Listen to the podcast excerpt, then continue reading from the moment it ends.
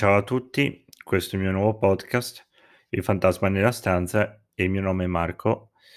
Vorrei partire innanzitutto dal nome del podcast.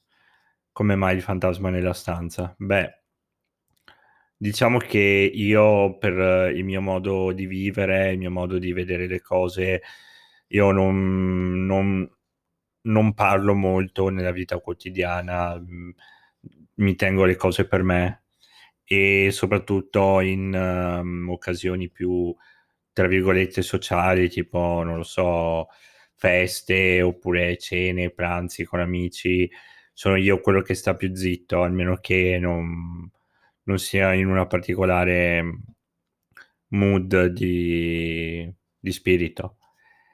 E quindi ho imparato fin da piccolo, avendo questo carattere particolarmente introverso, a osservare, ascoltare le persone e cercando di dedurre quello che gli altri pensano e facendomi una mia opinione delle cose. Altra cosa, io volevo iniziare a parlare in questo primo episodio della mia esperienza con la quarantena, il Covid, visto che ci ha colpito un po' tutti. Io sono vivo e studio a Venezia, all'Università di Venezia, e io mi sento particolarmente colpito in quanto, beh, come un po' tutti gli universitari, frequentavo spesso i campi o piazze per fare aperitivi, oppure andavo in biblioteca a studiare. Ecco, soprattutto questa ultima parte, la biblioteca, ecco, io mi sento di essere stato molto colpito dal fatto che hanno chiuso le biblioteche, ma le biblioteche non come luogo di studio quanto luogo di ritrovo, perché alla fine io, ma penso anche altre persone, altri ragazzi, ci vadano più per stare lì, cazzeggiare, cioè a me piaceva la biblioteca per, sì, lo studio, però anche per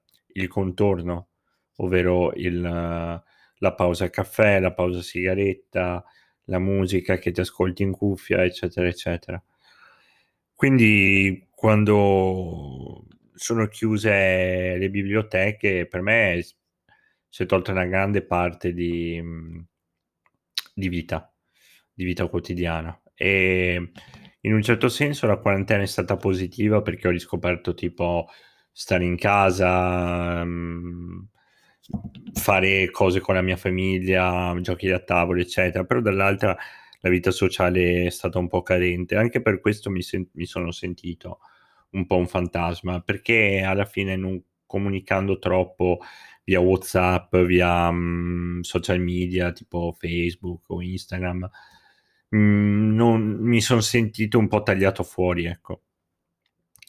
E quindi voglio provare a utilizzare questo microfono per dare sfogo un po' alla parte di me che vorrebbe dire le cose come le pensa, però non ne ha molto il coraggio. Infatti, come prima esperienza, credo che sia, almeno per me, un po' strana. Un po' strana perché non sono abituato a parlare al microfono, e soprattutto, sì, perché non sono abituato a parlare per tanto tempo e a persone sconosciute, ecco. Un'altra cosa che mi ha dato tanto fastidio durante la quarantena erano le videochiamate. Ma non dico quelle su Zoom, ma in generale le videochiamate con amici, con parenti. Io veramente, vi giuro, non lo sopporto. Perché? Perché se io sto facendo una cosa al computer, se io sto guardando un film su Netflix, se io sto guardando, non so, mi sto leggendo un libro, eccetera, odio, e penso che valga anche per altre persone, essere interrotto, perché mi concentro su quello che sto facendo, su quello che sto guardando. Ecco, la videochiamata arriva al momento, perché ovviamente non è organizzata, noi abbiamo un gruppo con i miei vari amici, chiamano, facciamo la videochiamata di gruppo, però io non so che cazzo dire, perché effettivamente cosa c'è da dire della quarantena, durante la quarantena? Non si fa niente, non si fa niente, si perde tempo. Allora, reitero quello che ho già detto, a me piace parlare sì, ma non mi piace parlare a uno schermo di un cellulare. A me piace parlare davanti al bar, davanti a un caffè, anche davanti al microfono. Ecco, le videochiamate sono una cosa che non sopporto, più che altro perché le cose vengono, cioè mi vengono male. Allora, solo per fare questa registrazione del mio podcast ci ho messo almeno mezz'ora, perché non so cosa dire effettivamente, cioè mi impappino, balbetto, eccetera, eccetera. Quindi, come primo podcast volevo dare quindi un'idea generale di quello che, di cui volevo parlare, e quindi sì, delle mie esperienze. Io vivendo a Venezia purtroppo non ci sono molte cose da fare, la città più bella del mondo sì, ma anche no. Perché? Spiego un'altra parte di me. Allora, io sono in carrozzina, quindi vivo la mia vita un po' più lentamente degli altri, e a Venezia ovviamente è ancora peggio perché è pieno di ponti. Allora, piccolo aneddoto, vado a vedere un museo con la mia famiglia e prendo il battello, che è l'equivalente dell'autobus di Venezia, e il battello ha il problema, ma credo che anche in altri mezzi pubblici di altre città c'è lo stesso, ovvero che è strapieno di gente, però in questo caso non è strapieno di abitanti, ma è strapieno di turisti. Allora, io sono una persona abbastanza tollerante, cioè sì, sono tollerante, mi piace anche stare con le persone, però troppe persone mi danno fastidio, e quindi mi stavo lievemente alterando per la quantità immane di persone che c'era dentro questo battello. Ovviamente io non posso farne a meno, perché per andare per il 90% della città per me non è accessibile se non col battello, e quindi per me è cioè non è un optional prenderlo, mentre per altre persone lo è. Allora faccio a mia mamma a bassa voce, con la mascherina che un po' mi tappa anche la voce, quindi pensavo di non essere stato sentito, dico: mamma, mai più il battello, perché è una rottura di coglioni, piuttosto me ne sto a casa. Una signora, probabilmente turista, mi dice: forse è meglio la gondola o il taxi. Allora, signora, io le volevo dire, glielo dico qua, non gliel'ho detto di persona perché mi sembrava fuori luogo, non sapevo cosa rispondere, io gli avrei voluto dire: potrebbe andare lei, visto che ha i piedi, in gondola o in taxi, perché io purtroppo posso prendere solo il battello. Ovviamente la mia condizione mi obbliga molto spesso a specificare i miei bisogni e le mie necessità, cosa che è impossibile da fare per ogni singola persona che incontro e che mi crea problemi oppure che mi fa legittime domande. Comunque questa persona aveva rotto i coglioni. E questo per dire che Venezia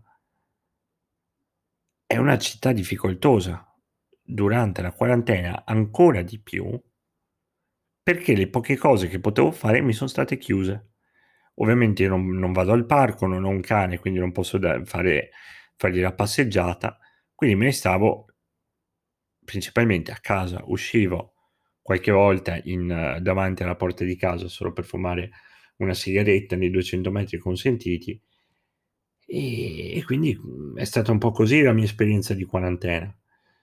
Non mi sento di aver vissuto quei mesi male, perché comunque sono abituato a sapermi arrangiare, a saper compensare le cose, quindi le prime 2 settimane sono state un po' drammatiche, poi effettivamente mi sono abituato, non mi annoiavo, avevo le mie robe da fare, Netflix, i film, i libri, eccetera, eccetera. Per fortuna io le mie passioni sono più che altro stanziali o sul PC, o comunque non mi obbligano ad uscire di casa, e quindi Questo è stato il fattore positivo, ecco.